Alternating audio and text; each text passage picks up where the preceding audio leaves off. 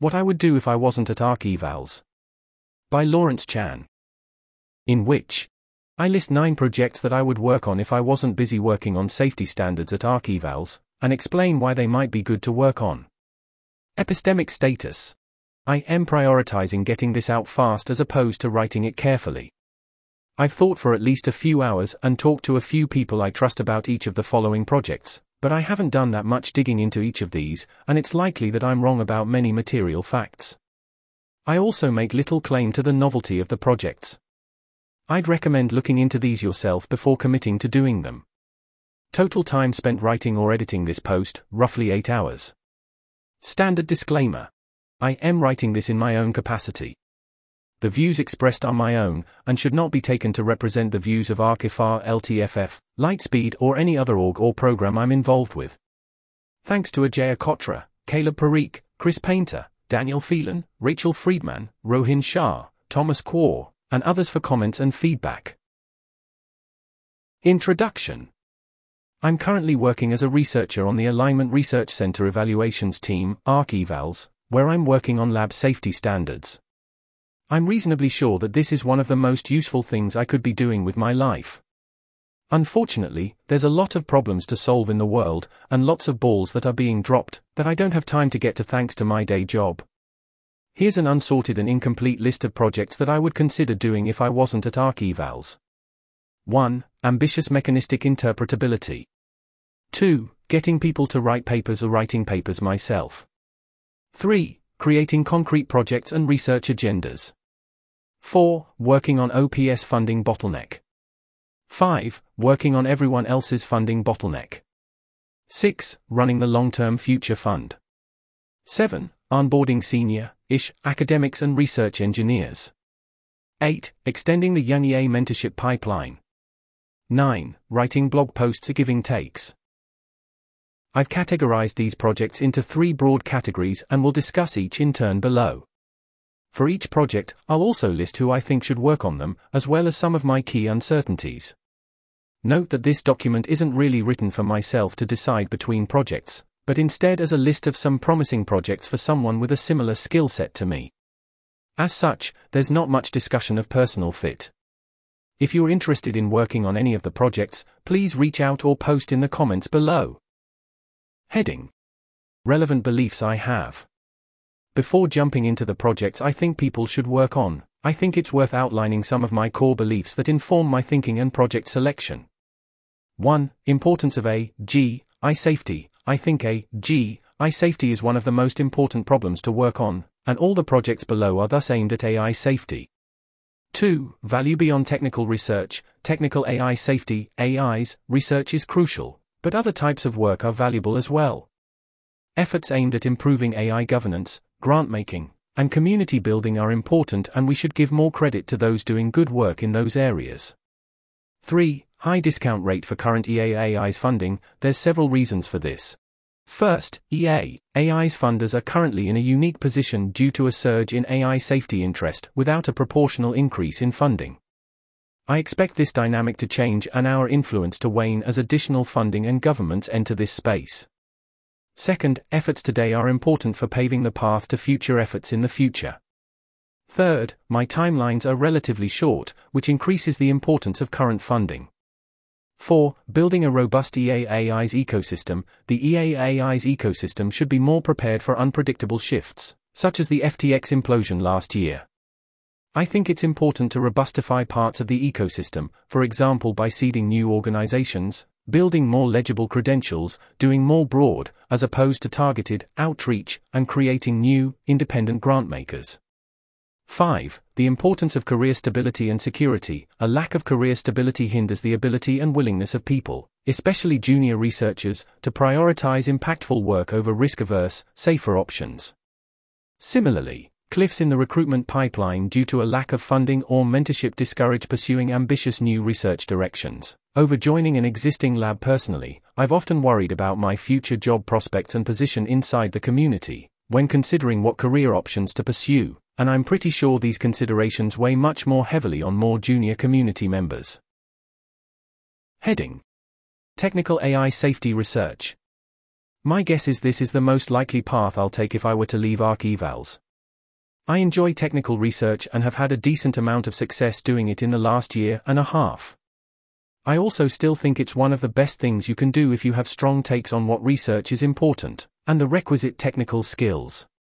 Caveat Note that if I were to do technical AI safety research again, I would probably spend at least two weeks figuring out what research I thought was most worth doing so this list is necessarily very incomplete.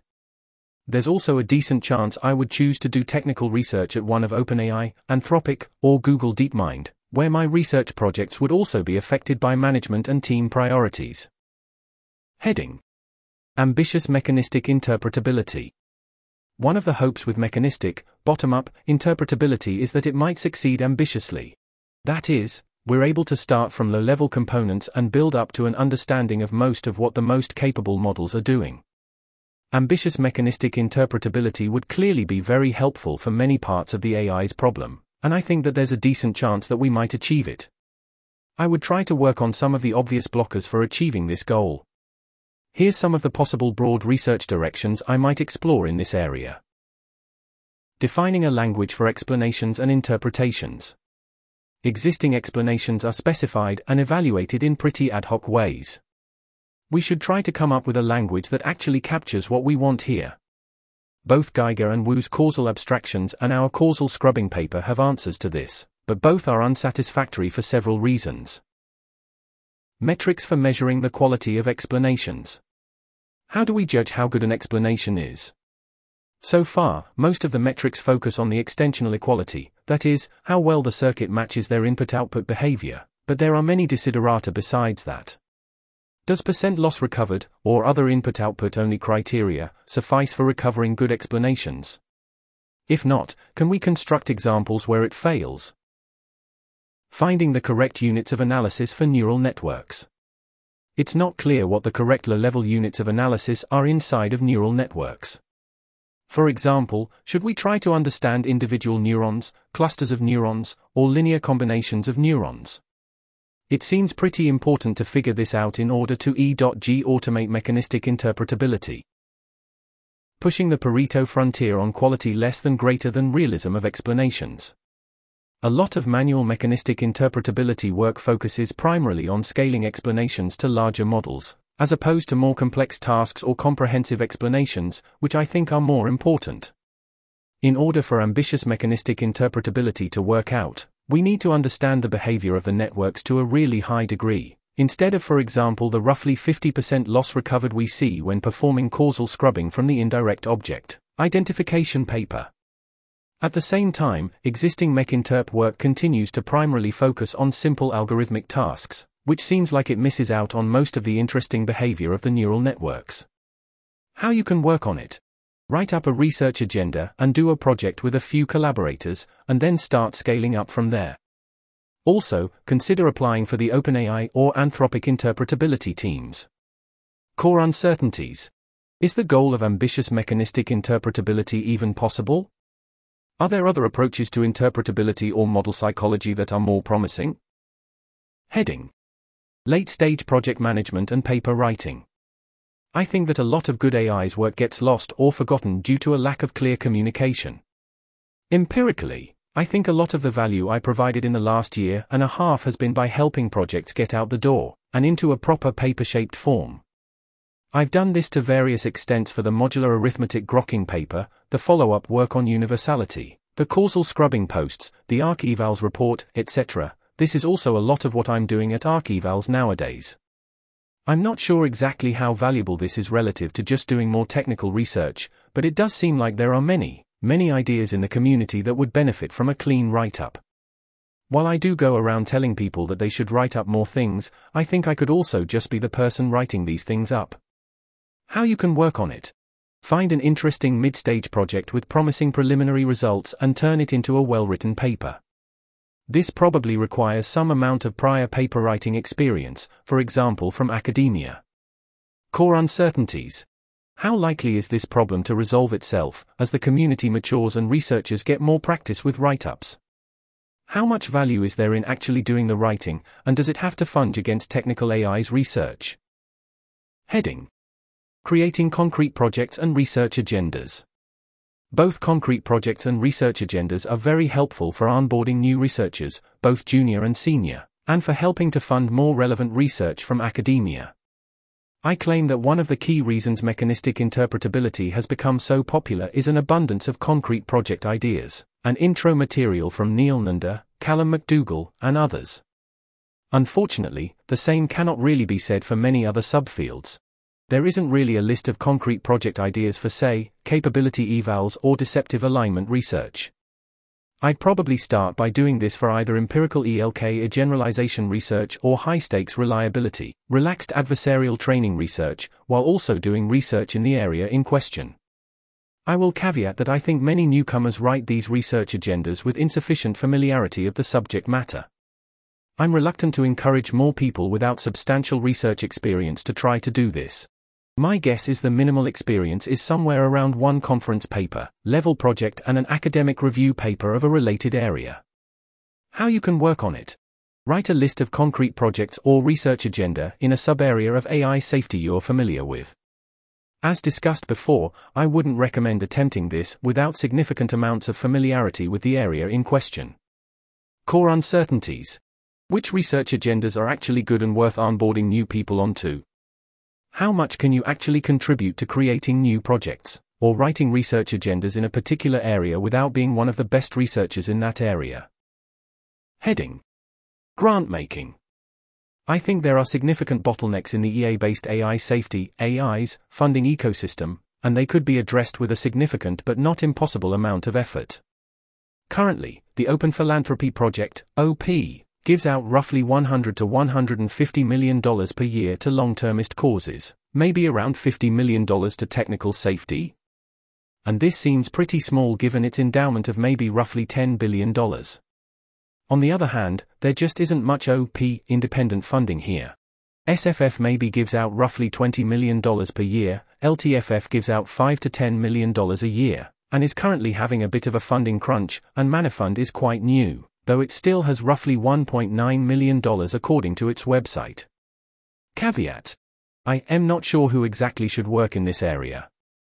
It seems overdetermined to me that we should have more technical people involved, but a lot of the important things to do to improve grant making are not technical work and do not necessitate technical expertise. Heading Working on Open Philanthropy's funding bottlenecks. Note that I do not have an offer from OP to work with them, this is more something that I think is important and worth doing as opposed to something I can definitely do. I think that the OP project is giving way less money to AI safety than it should be under reasonable assumptions. For example, funding for AI safety probably comes with a significant discount rate, as it's widely believed that we'll see an influx of funding from new philanthropists or from governments, and also it seems plausible that our influence will wane as governments get involved. My impression is mainly due to grantmaker capacity constraints. For example, Ajeya Cotra is currently the only evaluator for technical AIS grants. This can be alleviated in several ways. Most importantly, working at OP on one of the teams that does AIS grantmaking.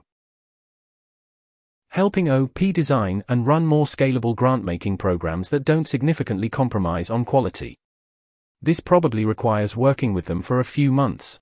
Just creating the RFP doesn't really address the core bottleneck. Creating good scalable alignment projects that can reliably absorb lots of funding. How you can work on it. Apply to work for OpenPhil write RFPs for OpenPhil and help evaluate proposals. More ambitiously, create a scalable, low downside alignment project that could reliably absorb significant amounts of funding. Core uncertainties. To what extent is OP actually capacity constrained? As opposed to pursuing a strategy that favors saving funding for the future? How much of OP's decision comes down to different beliefs about, for example, takeoff speeds? How good is broader vs more targeted, careful grant making? Heading Working on the other EA funders' funding bottlenecks. Unlike OP, which is primarily capacity constrained, the remainder of the EA funders are funding constrained. For example, LTFF currently has a serious funding crunch. In addition, it seems pretty bad for the health of the ecosystem if OP funds the vast majority of all AIS research. It would be significantly healthier if there were counterbalancing sources of funding. Here are some ways to address this problem. First and foremost, if you have very high earning potential, you could earn to give. Second, you can try to convince an adjacent funder to significantly increase their contributions to the AIS ecosystem. For example, Schmidt Futures has historically given significant amounts of money to AI safety as safety adjacent academics. It seems plausible that working on their capacity constraints could allow them to give more to AIS in general. Finally, you could successfully fundraise for LTFF or Manifund, or start your own fund and fundraise for that. How you can work on it. Convince an adjacent grantmaker to move into AIS. Fundraise for AIS work for an existing grantmaker or create and fundraise for a new fund. Donate a lot of money yourself. Core uncertainties. How tractable is this, relative to alleviating OP's capacity bottleneck? How likely is this to be fixed by default, as we get more AIS interest? How much total philanthropic funding would be actually interested in AIS projects? How valuable is a grantmaker who potentially doesn't share many of the core beliefs of the AIS ecosystem? Heading Chairing the Long Term Future Fund. Note that while I am an LTFF guest fund manager and have spoken with fund managers about this role, I do not have an offer from LTFF to chair the fund. As with the OP section, this is more something that I think is important and worth doing as opposed to something I can definitely do. As part of the move to separate the long term future from open philanthropy, Asya Bergal plans to step down as LTFF chair in October. This means that the LTFF will be left without a chair. I think the LTFF serves an important part of the ecosystem, and it's important for it to be run well. This is both because of its independent status from OP and because it's the primary source of small grants for independent researchers. My best guess is that a well run LTFF, even, could move $10 million a year. On the other hand, if the LTFF fails, then I think this would be very bad for the ecosystem. That being said, this seems like a pretty challenging position. Not only is the LTFF currently very funding constrained, and with uncertain future funding prospects, and its position in effective ventures may limit ambitious activities in the future. How you can work on it? Fill in this Google form to express your interest. Core uncertainties. Is it possible to raise significant amounts of funding for LTFF in the long run, and if so, how? How should the LTFF actually be run? Heading Community Building. I think that the community has done an incredible job of field building amongst university students and other junior, early career people. Unfortunately, there's a comparative lack of senior researchers in the field, causing a massive shortage of both research team leads and a mentorship shortage. I also think that recruiting senior researchers and residential to do AIS work is valuable in itself. Heading Onboarding senior academics and research engineers. The clearest way to get more senior academics or residential is to directly try to recruit them. It's possible the best way for me to work on this is to go back to being a PhD student and try to organize workshops or other field building projects. Here are some other things that might plausibly be good. Here's a list of bullet points.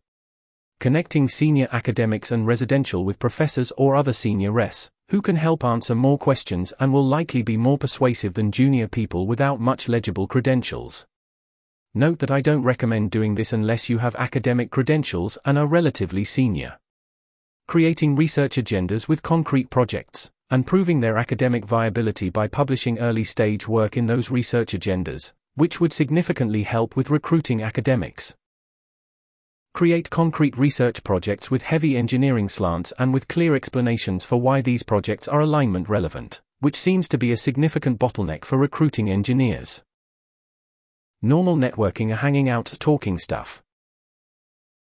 Being a PhD student and influencing your professor or lab mates. My guess is the highest impact here is to do a PhD at a location with a small number of AIS, interested researchers, as opposed to going to a university without any AIS presence. That's the end of the list. Note that senior researcher field building has gotten more interest in recent times. For example, CAIS has run a fellowship for senior philosophy PhD students and professors, and Constellation has run a series of workshops for AI researchers. That being said, I think there's still significant room for more technical people to contribute here. How you can work on it. Be a technical AIS researcher with interest in field building, and do any of the projects listed above. Also consider becoming a PhD student. Core uncertainties. How good is it to recruit more senior academics relative to recruiting many more junior people? How good is research or mentorship if it's not targeted directly at the problems I think are most important? Heading Extending the Young EA AI Researcher Mentorship Pipeline. I think the Young EA AI Researcher Pipeline does a great job getting people excited about the problem and bringing them in contact with the community. A fairly decent job helping them upskill, mainly due to MLAB variants, Arena, and Neel Nanda, Callum McDougall's MECINTERP materials, and a mediocre job of helping them get initial research opportunities, for example SERI MATS, the ERA Fellowship, SPA. However, I think the conversion rate from that level into actual full-time jobs doing AIS research is quite poor. I think this is primarily due to a lack of research mentorship for junior and or research management capacity at orgs, and exacerbated by a lack of concrete projects for younger researchers to work on independently. The other issue is that many junior people can overly fixate on explicit AIS, branded programs. Historically, all the AIS researchers who've been around for more than a few years got there without going through much of, or even any of, the current AIS pipeline. See also the discussion in evaluations of new AI safety researchers can be noisy.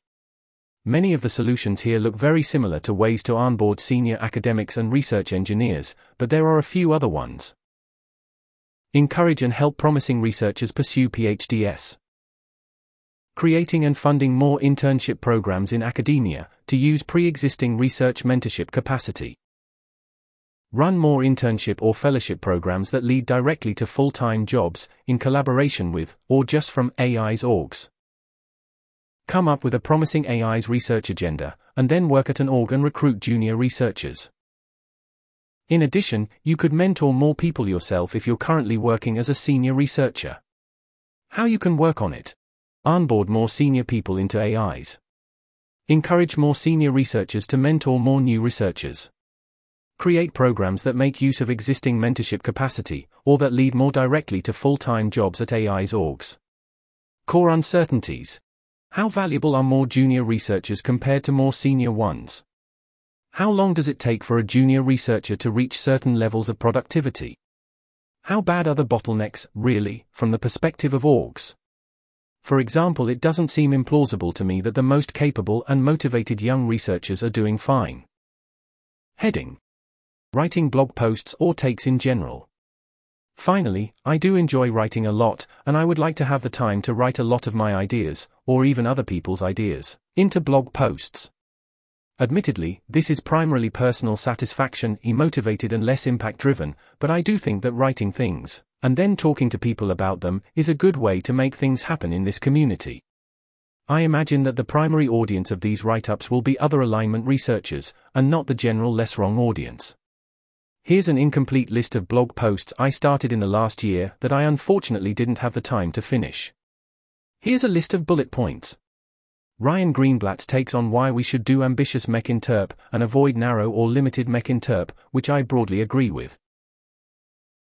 Why most techniques for AI control or alignment would fail if a very powerful unaligned AI, an alien Jupiter brain, manifested inside your data center, and why that might be okay anyways.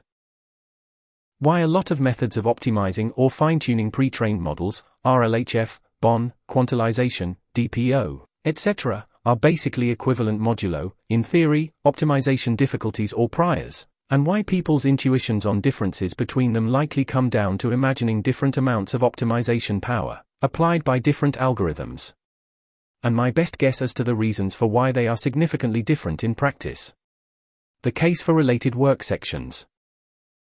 There are very important jobs besides technical AI research and how we as the community could do a better job at not discouraging people to take them. Why the community should spend 50% less time talking about explicit status considerations.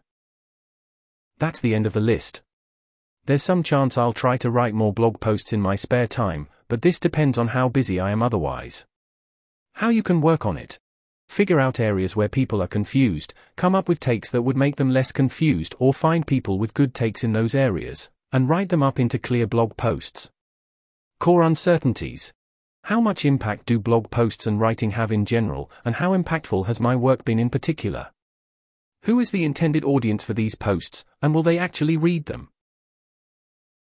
This article was narrated by Type 3 Audio for the Effective Altruism Forum. It was first published on September 6, 2023. The original text contained nine footnotes which were omitted from the narration. To report an issue or give feedback on this narration, go to t3a.is.